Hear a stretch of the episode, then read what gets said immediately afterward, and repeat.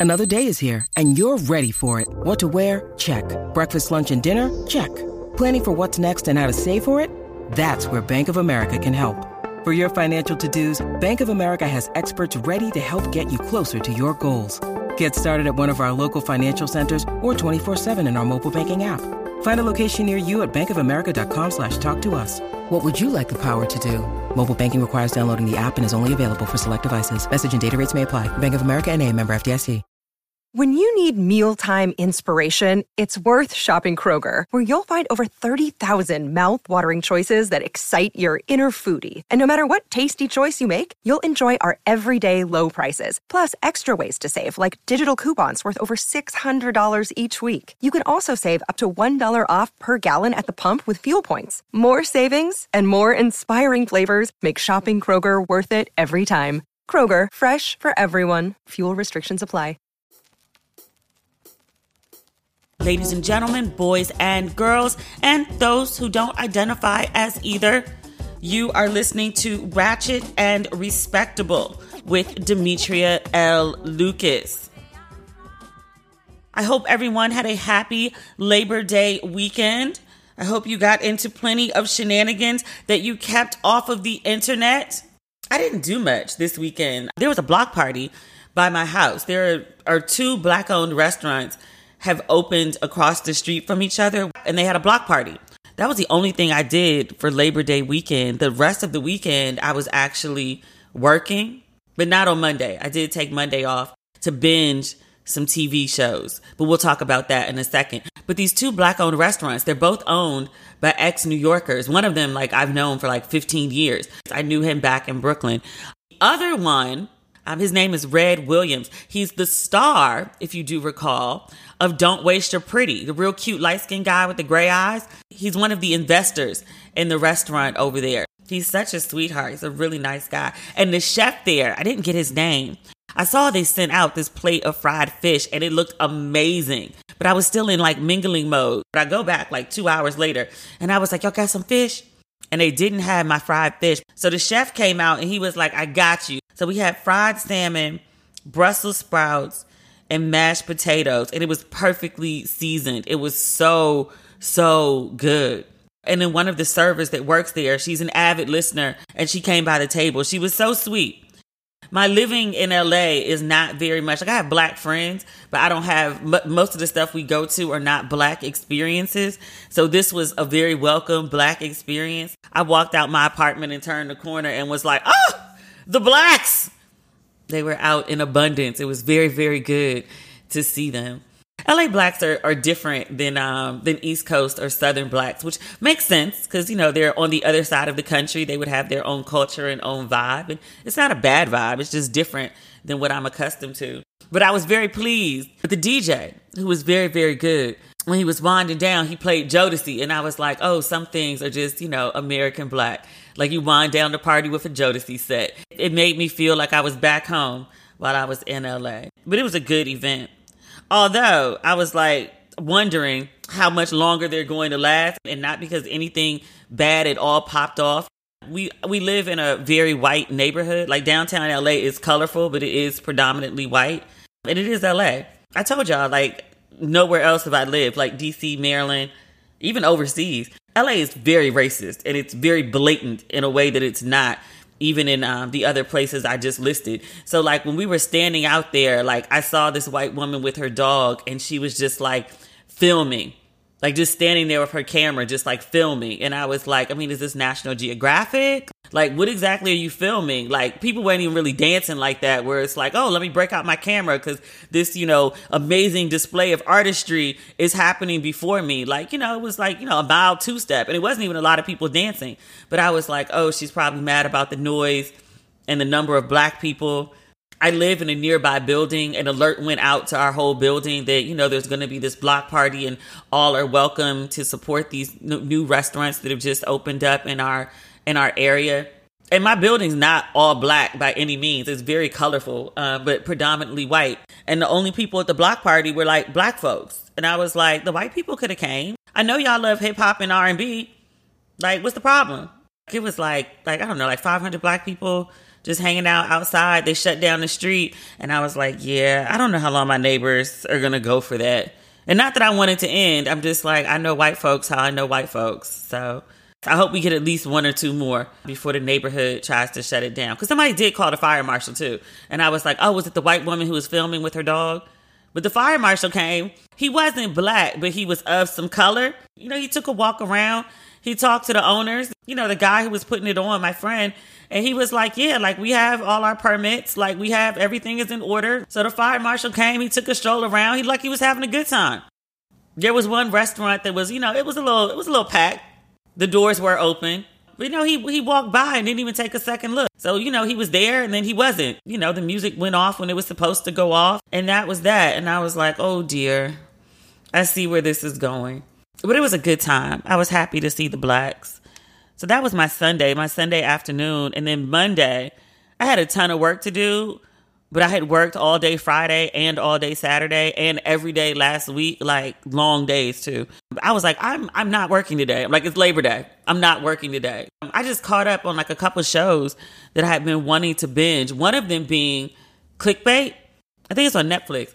Remember Vinny Chase from Entourage, the main dude, real cutie. He's the husband, and the wife is okay. Remember from Get Out the black woman in the bad wig and she was like no no no no no no no no no no her so they're a husband and wife team it's a murder mystery I'd seen ads for it and had no interest in it whatsoever. But then my Facebook timeline, who consistently, they're like solid. When a whole bunch of them are talking about something, nine times out of 10, it's really good. But this show is kind of like, okay, remember Mare of Easttown on HBO?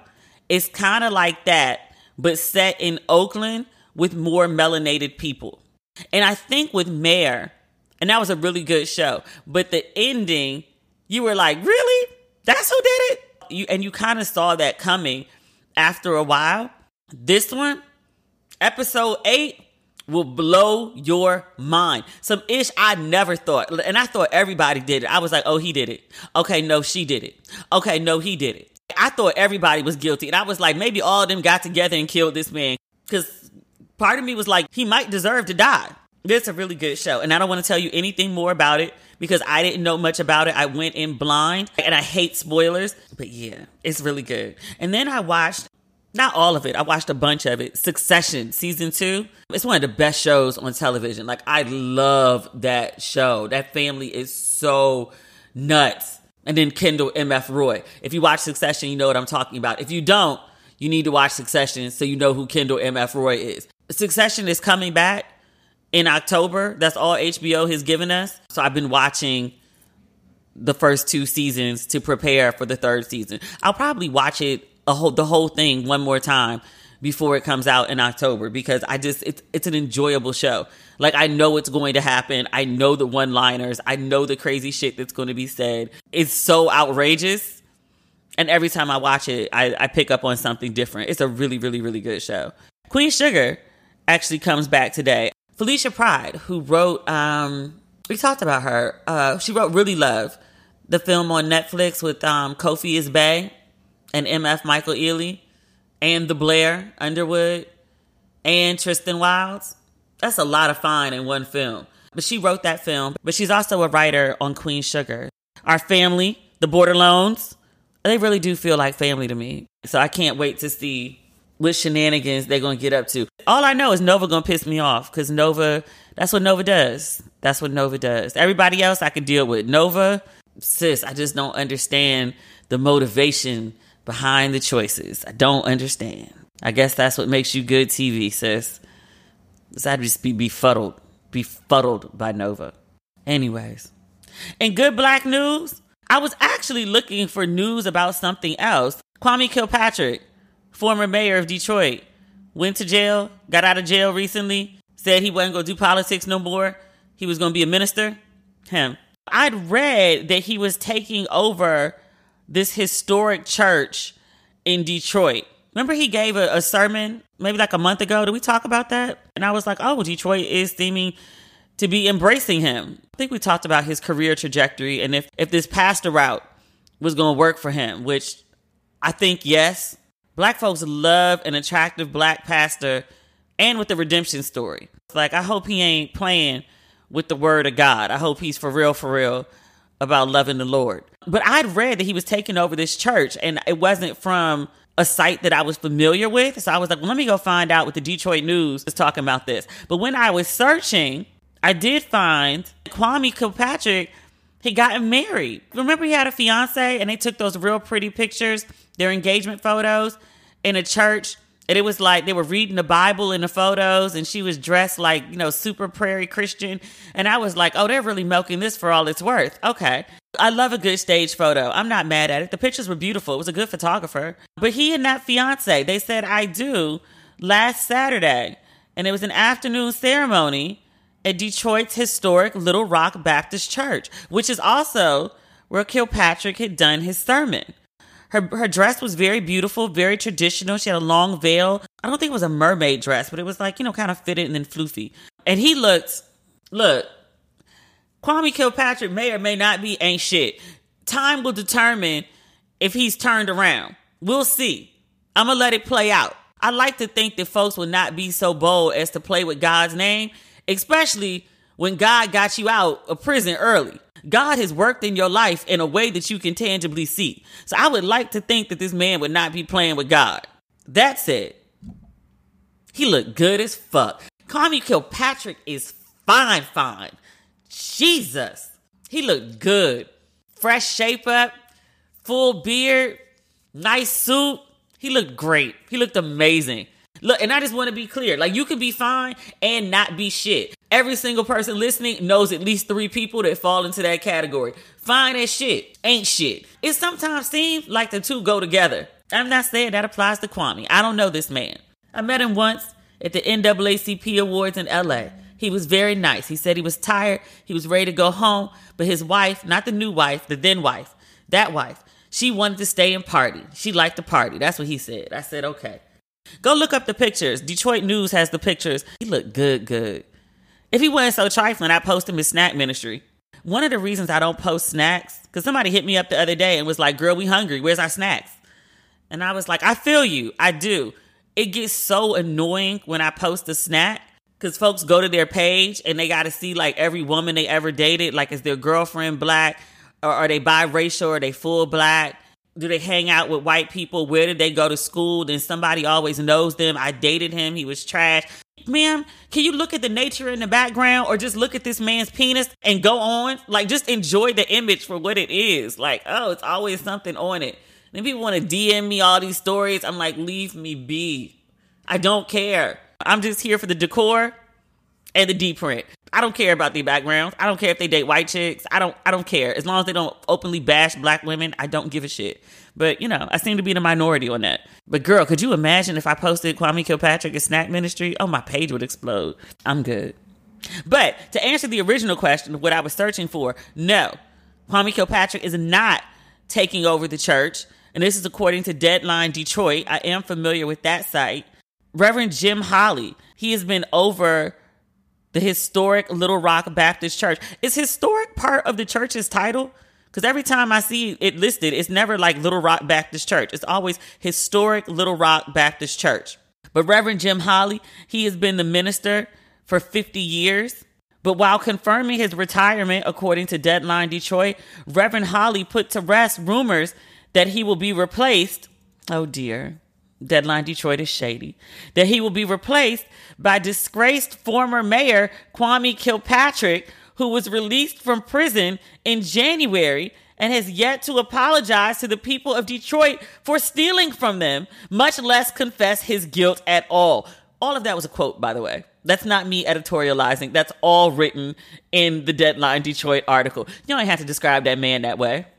But I can't argue about the accuracy journalists are so shady. Like we could we determine how what you think about things by the details we choose to include or exclude. This this journalist, while honest, while factual, very clearly does not like former mayor Kwame Kilpatrick because they really could have just wrote former mayor, disgraced former mayor who was released from prison and has yet to apologize. Of Kilpatrick, Holley said, quote, I counseled him when he got out of prison but there was never ever a thought that he would follow me. Holley might be shady too. shit. No, that wasn't something we considered. He could have left it there. There was never, ever a thought. Oh dear. Holley said a national search for his successor has been whittled down to two finalists a pastor from Mississippi who is writing Deadline Detroit and a guy from New Jersey. oh, Deadline Detroit. Oh, Deadline. Thank you for the quote. I do appreciate the accuracy. Today's episode is brought to you by Angie. Angie has made it easier than ever to connect with skilled professionals to get all your jobs and projects done well. Let me tell you, there's the version of it where you try to do something at home, and then there's a version of it where you have someone help you, you watch them do it the right way, and you go, thank God I didn't try to do that myself. I have fully done things around the home that I think look good, and then a bang in the night, and I wake up to a shelf collapsing, a painting falling off the wall. Like it, I've I've seen it all go south. I own a home, and I can tell you, I know how much work it can take. Whether it's everyday maintenance and repairs or making dream projects a reality, it can be hard just to know where to start. But now all you need to do is Angie that and find a skilled local pro who will deliver the quality and expertise you need. Whatever your home project, big or small, indoor or outdoor, you can Angie that and connect with skilled professionals to get the project done well. Right now, one of my wish lists is I want a bike for my condo in Milwaukee, and I would love to rig it up on a pulley in the ceiling because I have one of those like lofted ceilings. But I'm so scared to try that on my own. Angie has 20 years of home experience and they've combined it with new tools to simplify the whole process. Bring them your project online or with the Angie app. Answer a few questions and Angie can handle the rest from start to finish or help you compare quotes from multiple pros and connect instantly, which means you can take care of any home project in just a few taps.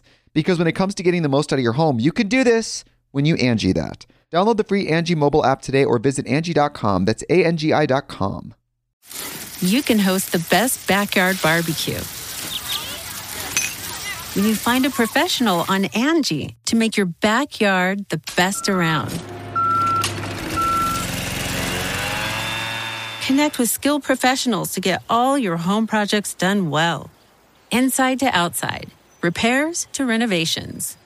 Get started on the Angie app or visit Angie.com today. You can do this when you Angie that. Speaking of shenanigans, Kanye and Drake both released albums. I think they were out last time we spoke, and I was like, I haven't had a chance to listen, listen to them. So I wasn't going to review either one of them. I've had a chance to listen, listen to them. So Kanye has 27 songs on his album, and Drake has 21 songs. For each of them, about half of the songs on the album are actually good or great songs. They do have some really good songs on the album, but there's so much filler that they're annoying to listen to straight through. So I had to go through and make a playlist. I posted it on um, my Instagram page. I posted it on stories so you could like get the link. But I had to go through and cut both of those albums in half. I think I got like 12 songs off of Kanye and maybe 11 off Drake. And when I listen to my playlist version, I actually am like, oh, this is amazing music. This is great. But the actual albums they put out, I was like, what, what some of this, like Drake and that whole like girls love girls, like, sir, you sound like a horny teenager. You're a grown ass man. Like, this is your output? Kanye, there's so much with Kanye. Look, I'm glad he found Jesus. I really am and and most of this music would qualify in some fashion as gospel is is very much of it is openly praising the lord or people confessing testifying or airing grievances. In the case of uh, larry hoover jr larry hoover jr is on this one track and he's talking about how his father who is the founder of the gangster disciples a very notorious gang in chicago. Larry Hoover said, like, well, he said, my whole life I've been waiting for my father to get out of jail. He's like, they told me when I graduated from eighth grade or when I graduated from high school or when I graduated from college, like my father would be home. And he was like, now I have children of my own. Like my daughter, she's graduated and like my father's still not home. And my son, you know, he's graduating from eighth grade and my father's still not home. And he was like, when are they going to free my father? And I totally get where he's coming from. If my father was incarcerated, I totally would want my father free and I wouldn't understand. Like, he's been in jail forever. Like, he's an old man now. Release my father. He's no longer a threat. I totally and completely get where Larry Hoover Jr. is coming from. I also need somebody to level with Larry Hoover Jr. Your father is not getting out of jail. And I know that's a really hard thing to hear and accept. I appreciate that he is actively trying to get his father out because I think that that's what his son should do. Kanye has somehow jumped into this Larry Hoover fight. He implied that he was wearing this MAGA hat in a way to appeal to Trump as a strategy to get Larry Hoover out of jail, which I was like, you couldn't come up with no better strategy than that? And it didn't work. Okay. Larry Hoover, again, is the founder of a notorious gang in Chicago. He is sentenced to what, five or six consecutive life sentences that total up to something like 150 to 200 years in jail. And I think that's just state charges because he also has federal charges. Because when he got locked up, he allegedly, which he denies, but he allegedly continued to run a criminal mastermind from inside the prison. That's how he got his Fed charges. I'm like, sir, your father's not getting out, babe. He's not. And there's a debate because I talked about it on my Facebook page and I was like, yo, like the leader of a gang is not getting out of prison. And the idea of him not getting out, because I had to go look this stuff up, because all I know is Big Meech, Larry Hoover. I know Larry Hoover's name from a hook on a Rick Ross album. I had to go look up this case He's been up for parole a couple times. There was some question of the possibility of him getting out, and a judge was like, no. Like he still has sway and influence in the community. No, he can't come out. I end up talking about Larry Hoover Sr. on my Facebook page, and I was like, somebody got to tell the son, like, just you got to reason with him because what he's doing like I totally get it, but like it's it's not gonna happen, babe. People on my page, especially the Chicago folks, because I was like, learn me something if I don't know. And the Chicago folks were like, yeah, no, he actually does need to get out of jail.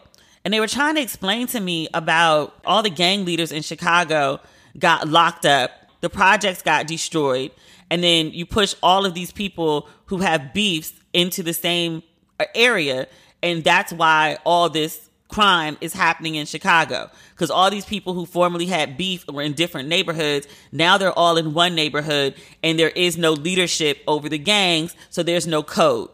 So like my girl was telling me the other day, like I just got this new job and I have to take the subway to work and I'm actually really scared because like, excuse my language, but these niggas in Chicago are shooting up the subway. She was like, this would never happen if there was proper gang leadership another friend, it, this was totally unrelated to this, but it's a gang shooting. She was posting earlier today about a four year old who she knew. She was like, when I took my daughter to Chicago over the summer, maybe like two months ago, she was like, my daughter was playing with this kid. It's like a family kid.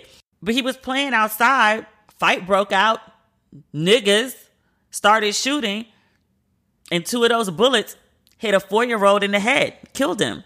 Just posting about that this morning. Like gangs in Chicago, the violence in Chicago is out of control. Like even when I went to Chicago, like I, you know, I said I was like, oh, I'm staying like downtown. I was staying like in the Gold Coast, like I'm around the corner from like Maple and Ash. I'm like walking distance to Miracle Mile. So I was like, this is a good area. And they were like, ain't no such thing. Like Chicago's just wild. All of Chicago. But they were like, be safe, sis. I told folks I took the subway and they were like, You've lost your goddamn mind. And I was like, It was fine. It was like two o'clock on a Sunday. And they were like, It's Chicago.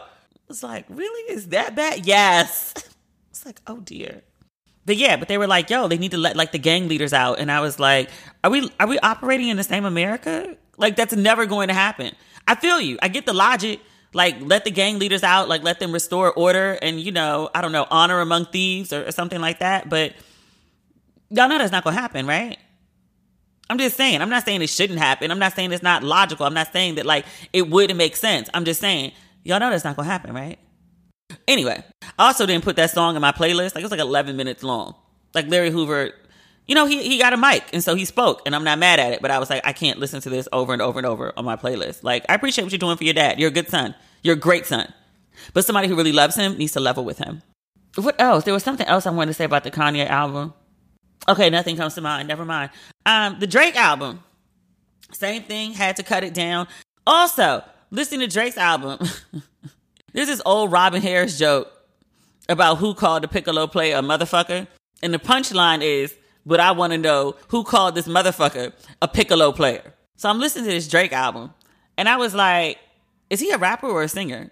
Because there's very little rap on this album. The man is singing most of the album. And I was like, you are whatever the dream is. Is that hip hop? It could be. I'm not saying he's not a rapper. I'm just saying like he's more like a singer. Cause I was like, you're giving me Portishead vibes. Like you're just you're singing. You're almost key sweating some of this. It was all right. Again, once I cut it down, it was fine. Like I enjoyed the album. It was it was a good listen. But I was like, all this filler. So y'all get streams? Oh, that's what I was gonna say about the Kanye album. So we talked previously on two different episodes about all of the beef and fallout from this Kanye album, from the many delays to Universal allegedly leaking it to leaving Chris Brown off of it. I read Chris Brown leaked his song. I still haven't heard it. I'm good. Soulja Boy had an issue. There was an issue with DaBaby or DaBaby's manager. They uploaded songs after the album had been released. There was the Brie Babineau situation about her not being credited. Like so much shit. So over the weekend, because Drake and Kanye are lacked in this like battle for supremacy for like who has the hottest album of the summer, and I was like, neither of y'all. Nas has the hottest album of the summer. Some other people were like, no, you got to look at um, Tyler the Creator. Tyler the Creator put out a really hot album. And I was like, you know what? I'll listen. I'll give it a listen. I don't think Tyler the Creator is really my vibe, but I was like, I'll give it a try. I listened and was like, no. I respect the artistry. I'm not the demo for Tyler the Creator. There were two songs where like the production was crazy. And I was like, oh, I get it. Like this is the Tyler the Creator appeal. Like I get it. But otherwise, I was like, how dare y'all mention Tyler the Creator in the same sentence as Nas? Anyway, Drake and Kanye are beefing for which I can barely remember. It has something to do with Pusha T. I guess Kanye told Pusha T Drake's business. Pusha put it in a song, and I remember Pusha and Drake had that back and forth. And the only thing I remember is you are hiding a child, which was so wrong. Like, you really shouldn't have put that man's business out there like that. Men beefing, you know, they get emotional. They talk about women, they get emotional and start saying reckless shit. Drake, Kanye, and Pusha T are still involved in this like apparently never ending beef.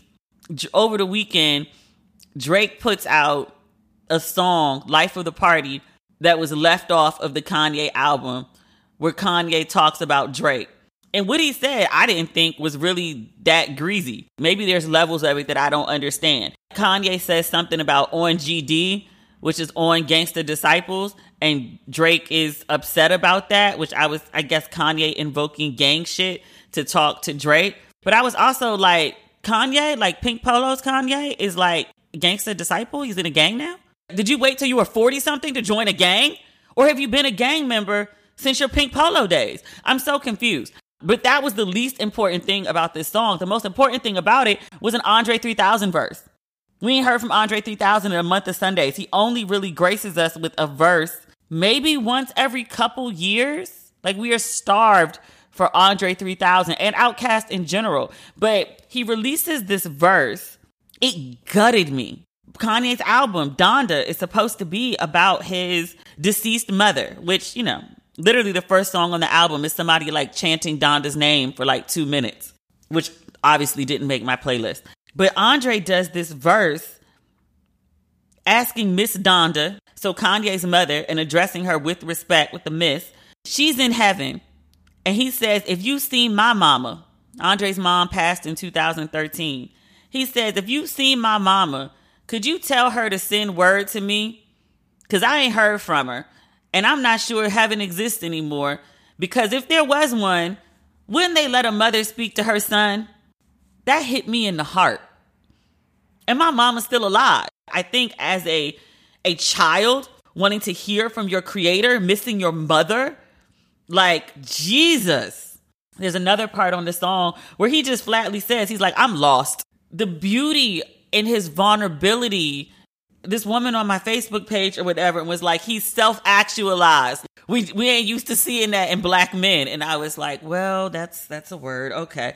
They don't hit it until much later in life. Andre's what, mid forties? According to Jay-Z, 444, he's right on time. And I was like, guys, y'all can't keep waiting until 44 to like get your lives, your inner lives together. Cause you know, your money, your cars, your whatever, blah, blah, blah. You, you can actually have all that and your inner life can be trash. But you can't wait till your mid 40s to start working on yourself. I'll give you coasting through 20s. Kind of. I'll give you to 27. But you gotta start doing some work earlier. Like you living half your life, more than half your life. Cause we'll talk about how as of late it seems a lot of black men, public black men, aren't living very long. I'm trying to avoid talking about Michael K. Williams. I'm putting it at the end of the podcast because it's sad. I didn't want that to weigh over our other conversations. I'm addressing it. But Andre, he's just like, he just lays himself so beautifully bare here.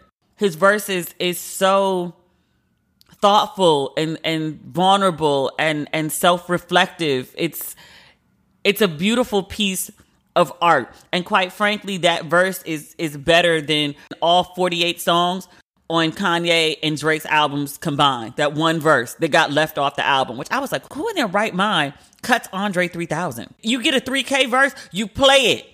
Andre addressed the issue in an open letter. Kanye decided he wanted to do a clean album and there wasn't a way to do this song clean. So he thought it was best to cut it, which Andre was fine with. But this album gets leaked by Drake, no less. So Kanye has a mole in his camp somewhere that's feeding information to Drake. I would wonder what else Drake knows.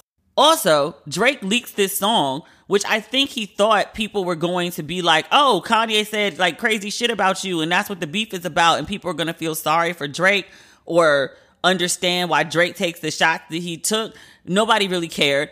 Kanye has another three or four minutes where he's rhyming like old Kanye, like the Kanye that we all fell in love with at one point he's saying crazy shit like on GD, so like a gang affiliation, and then also like let me go get my red hat, so uh, referring to his MAGA hat. People are barely even talking about that. In fact, everyone stopped talking about Drake and Kanye in order to talk about Andre 3000. So when this Andre track leaks, Andre releases a statement and he's like, "Hey, Kanye asked me to make a song, and it was supposed to be about our mothers." and he sent me the track with the verse and he was like there was no no diss he was like, I don't like being a part of this beef between like two rappers that I admire. He just wants some grown man shit. And I was thinking, that's such a violation to go get Andre 3000 and ask him to record a verse about the death of his mother and then use that verse, although Kanye didn't put it out, but then to use that verse as a diss track to somebody. The man's talking about his dead mom. You heard that and decided to be like, huh, this will be a good verse to be on my diss track. Really? He didn't put it out. Drake leaked it. I write about this on my Instagram page, and my girl, Jordan, she was on the podcast with me when I was in Atlanta. Jordan was like, I don't even want to listen to it. And I was like, You don't want to listen to a 3K verse? How could you say such a thing? She was like, No. She was like, Andre made this song. They told him it wasn't going to come out. And then Drake leaks it. You leaked a song with a man talking about his deceased mother, and you did so to land some sort of blow against Kanye. The man is talking about his dead mom. What the fuck is wrong with you people using it as a diss track or then weaponizing it once you get your hands on the diss track? And I was like, well, when you put it like that, I think I streamed that song. Like I left it on repeat for like two hours on Saturday when I was working. Like I found a site that had it and I just like let it play like on a loop like sometimes I would stop and just cut Kanye's verse and then go back to Andre's. I could probably recite most of his verse at this point. So maybe I ain't shit for listening to it, but I was like, yo, Jordan had a really good point. And I was like, yeah, that is really trifling. Drake could have just released the Kanye verse. He could have done that. He chose to release the whole song, including Andre's verse. She was like, just imagine, like Andre creates the verse. Kanye says he's not going to put it on the album. Okay. I shared this piece of myself that was very, very vulnerable, but like nobody's going to hear it. And so, like, all right, I move on. And then all of a sudden, like, the whole world is talking about like the death of your mother. She's like, that, that could be triggering. Jordan's mother passed away 2018, I believe. That wound is fresh like it happened yesterday. It's your mom. When she put it like that, I was like, oh, yeah, maybe I'm trifling for participating in this. Um, my bad. Although I'm still going to listen to it, but still, I, I feel slightly bad about it. But it's a beautiful piece of art. And I hope Andre knows like how much we like love him and appreciate him.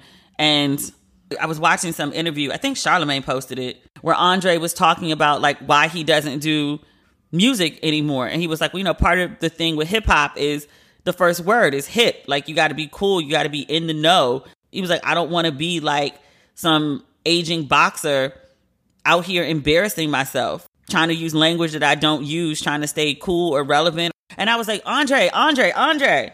I was like, do you have imposter syndrome? You could talk about whatever you want.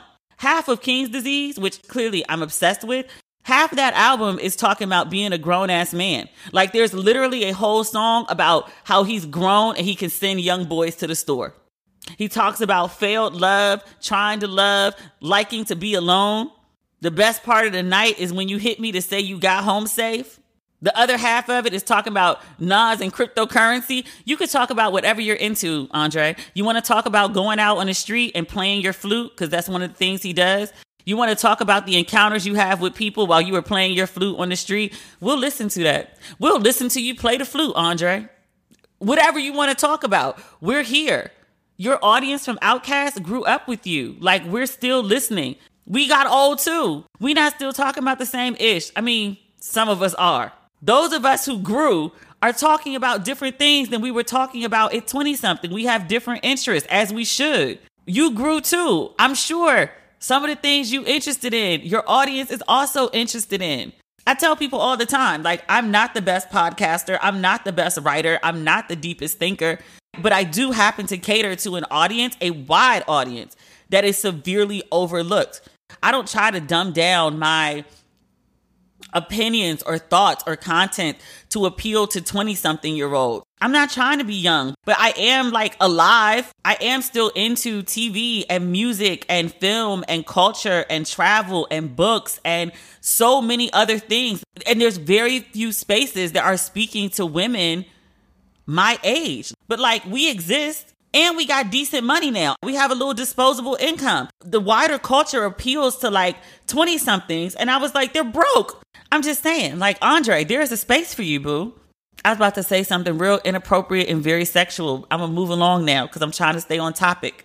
There's a void. That's part of the reason, like, everyone's talking about, like, this Nas album is so great, or Lauryn Hill's verse on the Nas album is so great. It's not because there aren't great young rappers. Most of them just aren't talking about anything that appeals to people in their 40s. We don't relate. I just said this with Tyler the Creator, but I want more music that appeals to me. And Andre, you do that, babe. We want you. We want to hear from you. Somebody send Andre this message. Somebody sent Andre my number. Shit. if only. You know what? Let me move along. Let me move along before I start talking reckless. It's too early in the day. It's 11.07. No liquor in my system. I don't drink before noon unless it's vacation. Anyway, next topic. Angie's list is now Angie, and we've heard a lot of theories about why. I thought it was an eco move. Fewer words, less paper. No, it was so you could say it faster. No, it's to be more iconic. Must be a tech thing. But those aren't quite right. It's because now you can compare upfront prices, book a service instantly, and even get your project handled from start to finish. Sounds easy. It is, and it makes us so much more than just a list. Get started at Angie.com. That's A N G I, or download the app today. Our friend Paul Pierce, I didn't know who Paul Pierce was. I don't watch sports like that. I don't watch ESPN like that. Paul Pierce used to be a host on ESPN. I only learned of Paul Pierce when he got fired. Paul Pierce, before he was at ESPN, he used to play with the Celtics, and Sports Illustrated caught up with him because he's about to be inducted into the Hall of Fame. Paul Pierce used to be on this ESPN show What's the name of the show? I think it was The Jump. Paul Pierce got let go after he got on Instagram and was posting videos of himself having a good time. What did he do? Let me see if I can get these details right. Paul Pierce is a grown ass man. Paul Pierce is also a wild boy. Okay, so I'm reading from the Bleacher Report now. This is how they described the video. I never saw it, I just heard about it. This is what Bleacher Report said. Quote, Pierce went live on Instagram on Friday night in a room full of dancers, strippers, while smoking, drinking, and apparently playing poker with his friends, all while clearly ignoring basic COVID 19 safety protocols. It was a string of videos that made waves on social media. He was fired from ESPN shortly after. Now, ESPN is part of the Disney family. So I guess the strippers and the drinking and the car playing, I'm sure there was some shit talking. I'm sure there was. And I know there was because when Paul Pierce did this interview with Sports Illustrated and they asked him about that video and getting let go from ESPN, this is what Pierce had to say. He said, Come on, I didn't do anything illegal. These motherfuckers in the Hall of Fame, some did cocaine, fucking battery. What the fuck did I do? I was just having a good time. All the people coming after me, half you motherfuckers do the same shit. You're just hiding it. And you all are married while you're doing it. I'm divorced. I'm retired. I'm having fun. All right. Paul Pierce seems to have not given a fuck then because after he was fired, he tweeted at ESPN. He did tag them. I don't need you. I made more money with this crypto in the past month than I did with y'all in a year. Truth shall set you free. So no fucks then and no fucks now. Congratulations to Paul Pierce on being inducted into the Hall of Fame. Next topic. I love black people. Black people are out of their minds. Last but not least, I've had two major passings in in celebrity world. One of them is Gregg Leakes from Real Housewives of Atlanta. He was married to Nene Leakes. Both of them became household names because of the show. I didn't really watch Real Housewives after like the first couple seasons. I don't in general watch reality TV, but I don't live under a rock. I've covered pop culture for a living in some form or fashion for what, like 20 years now. It was impossible not to know who Nene and Gregg were and to keep up with the overarching view of their storylines. But he passed away from cancer last week. I knew he had cancer before and I knew that he beat it. And I know with cancer, like, you know, it, you can, you know, it can go and it can come back, but I thought he was fine. And then I saw this video circulating where Nene was at, she'd opened a club, Linnethia Lounge, and she was on the microphone and she was asking the customers to pray for her and her son because her husband was transitioning. To which my first thought was like, ma'am, leave that place. Go home and be with your husband or the hospital, wherever. And then I was like, you know what? She probably spends all day by his side. And if you've ever just sat in the hospital worried about somebody, it's hard it's very hard. Like you need to go out. You need to you need to go be around people. You need to live. You know, I prayed. I prayed for her because anyone who's um, watched a relative battle cancer, my grandmother died from cancer, and just watching someone suffer before they go, you know, first and foremost, their suffering is, you know, paramount, but it's really hard on the caretakers as well. So I was like, look, if she need to be at the club because she needs something to do, or she just need to be out the house or out the hospital, God bless her. That's just one of those situations where wherever you're doing, you just say God bless. Um, and I hope that you know you're okay as you can be in those circumstances. There's no real such thing as being okay. But I felt so bad for her. And all, by all accounts, he was a good guy. Peter, Thomas, who was on the show with him, gave him a really good tri- tribute. And he said that he flew back to Atlanta to pay his respects to Gregg before he passed. And I'll say that's a testament of um, of their friendship and of the type of person that Gregg was, because you wouldn't fly to say goodbye if the person wasn't shit. And also, people will say, like, there used to be a time where people, you know, would not speak ill of the dead, or at least give it a week. But if you trash, people will absolutely say you're trash when you pass, like the day of. Like you, you heard the announcement, people will post the announcement and be like, he was trash and this is what he did and this is what he didn't do. So when you are someone who you pass away and you were spoken of very highly, you might actually been a good person.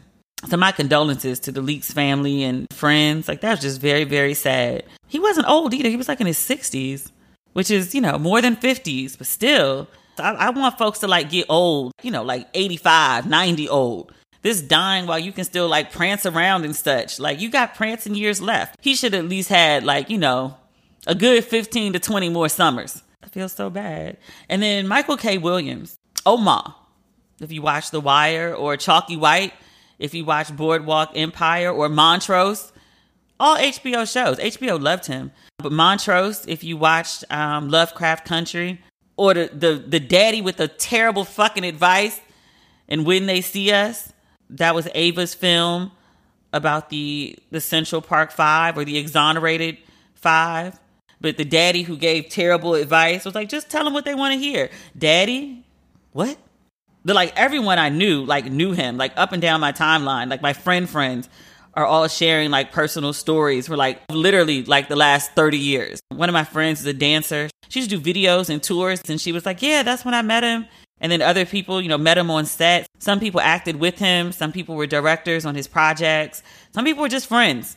One of my friends, Jordan again, she's one of those people that has like a very Forrest Gump life. She's just at the right time, at the right place for like so much stuff. She was like, Yeah, I was in South Africa after her mother passed away. She was in South Africa. She wasn't doing so good, and her friend had invited her out. She shared the story on Instagram, which is why I feel comfortable sharing it. She ran into him in South Africa, and she was like, He spoke life into me. Like, he could see that I was in a bad place. And she was like, I met him and we had this great conversation. And he was like, Yo, why don't you just roll with us? Like, you know, the rest of the trip while we're here. And she was like, What? And she was like, But I did. And she was like, And it was amazing. And I was like, Wow, like that's a I cried when I read that just because I know her and I met her around that time and she wasn't in a good place at all, like as you can imagine. But yeah, so many stories about him. And like yesterday, my Instagram timeline, like, you know, people hit me up and then my Instagram timeline was full of uh, memorials essentially to him, but they're all personal stories of people who met him.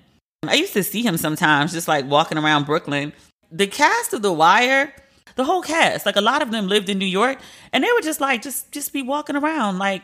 I, I mean, I know they're like regular people. You know, they, their occupation just happens to be actor. They used to just like walk around like no security, like they weren't on like a hit television show. Which I guess The Wire never was like a hit. It wasn't. It wasn't ever widely viewed, critically acclaimed. But yeah, but they used to just walk around like normal, and I'd be like, "Yo, you were on The Wire. Hello." We used to see him out and about, like he was friends of friends, but like never met him, never introduced to him, don't know him whatsoever. But the stories that my friends have of him are just beautiful. He's a beautiful human being. And I'll also say this, and it's just an observation that I made. His passing, from what I read in the New York Post, which is the, the publication that broke the story about his death, they noted that it was from an overdose. I thought it very significant that in all of the tributes that I saw to him, and well over a hundred, everyone focused on how he lived as opposed to how he died. I, I, thought that really said something about his character, who he was as a person. I got the sense that folks knew he had his demons, and some folks did say they were like, you know, he'd been very open about like his battle with drugs, so like you know, it wasn't like a secret, but they loved him. Um, and I, I'm gonna guess that's probably why he was able to show so much love to my dear friend when she wasn't in her good place because people had done that for him. He paid it forward. I saw his. I was scrolling on Facebook and I saw I saw a picture of him. I follow Essence and I saw a picture of him and I was like, oh, he must be in a new film. I clicked to read and then you know it said he died and I was like, what? Dead? Like I had to start the article all over again and I was like, wait, what? Um, but when I read that he died of like an overdose, I just thought like, what pain, what pain he must have been in. Heroin? That's that's a dull all your senses drug. Cocaine's an upper, it heightens feeling. I actually get why people use coke. But I was like, I was like, heroin in 2021, bruh, you weren't in a good place. And I just feel so bad for him that someone who was bringing so much, so much talent, one, but also so much joy to his friends and family to audiences that he was struggling with these demons and who knows what they were. That's not for me to speculate. This beloved, beloved, beloved person has so much pain that it needs to be numbed. And this talented, talented man who people would look at from the outside in and think like, you have friends, you have fame, you have riches, like, you must be good. And he wasn't. People always say, check on your strong friends. Check on your life of the party friends. Make sure they're good. Check on everybody. Think think last episode I talked about how like everybody has like PTSD, whether we know it or not. Between COVID and the way our our way of living has just been rearranged, the mass death, George Floyd, all these videos of, of watching people massacred, lynched, some might say. All of that takes a huge, huge toll. In addition to the process of just living, because living just just going through life with all its ups and downs can be its own ordeal and you just never really know what people are going through. Ah. Rest in peace gregg leakes and to michael k. Williams. That's the podcast for this week y'all. We'll talk again on friday. Okay. Bye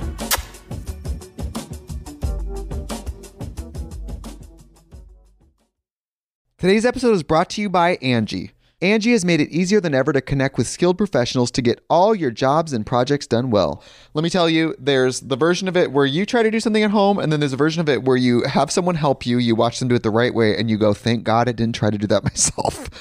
I have fully done things around the home that I think look good, and then a bang in the night, and I wake up to a shelf collapsing, a painting falling off the wall. Like it, I've I've seen it all go south. I own a home, and I can tell you, I know how much work it can take. Whether it's everyday maintenance and repairs or making dream projects a reality, it can be hard just to know where to start. But now all you need to do is Angie that and find a skilled local pro who will deliver the quality and expertise you need. Whatever your home project, big or small, indoor or outdoor, you can Angie that and connect with skilled professionals to get the project done well. Right now, one of my wish lists is I want a bike for my condo in Milwaukee and I would love to rig it up on a pulley in the ceiling because I have one of those like lofted ceilings. But I'm so scared to try that on my own. Angie has 20 years of home experience and they've combined it with new tools to simplify the whole process. Bring them your project online or with the Angie app. Answer a few questions and Angie can handle the rest from start to finish or help you compare quotes from multiple pros and connect instantly, which means you can take care of any home project in just a few taps. Because when it comes to getting the most out of your home, you can do this when you Angie that. Download the free Angie mobile app today or visit Angie.com. That's A N G I.com.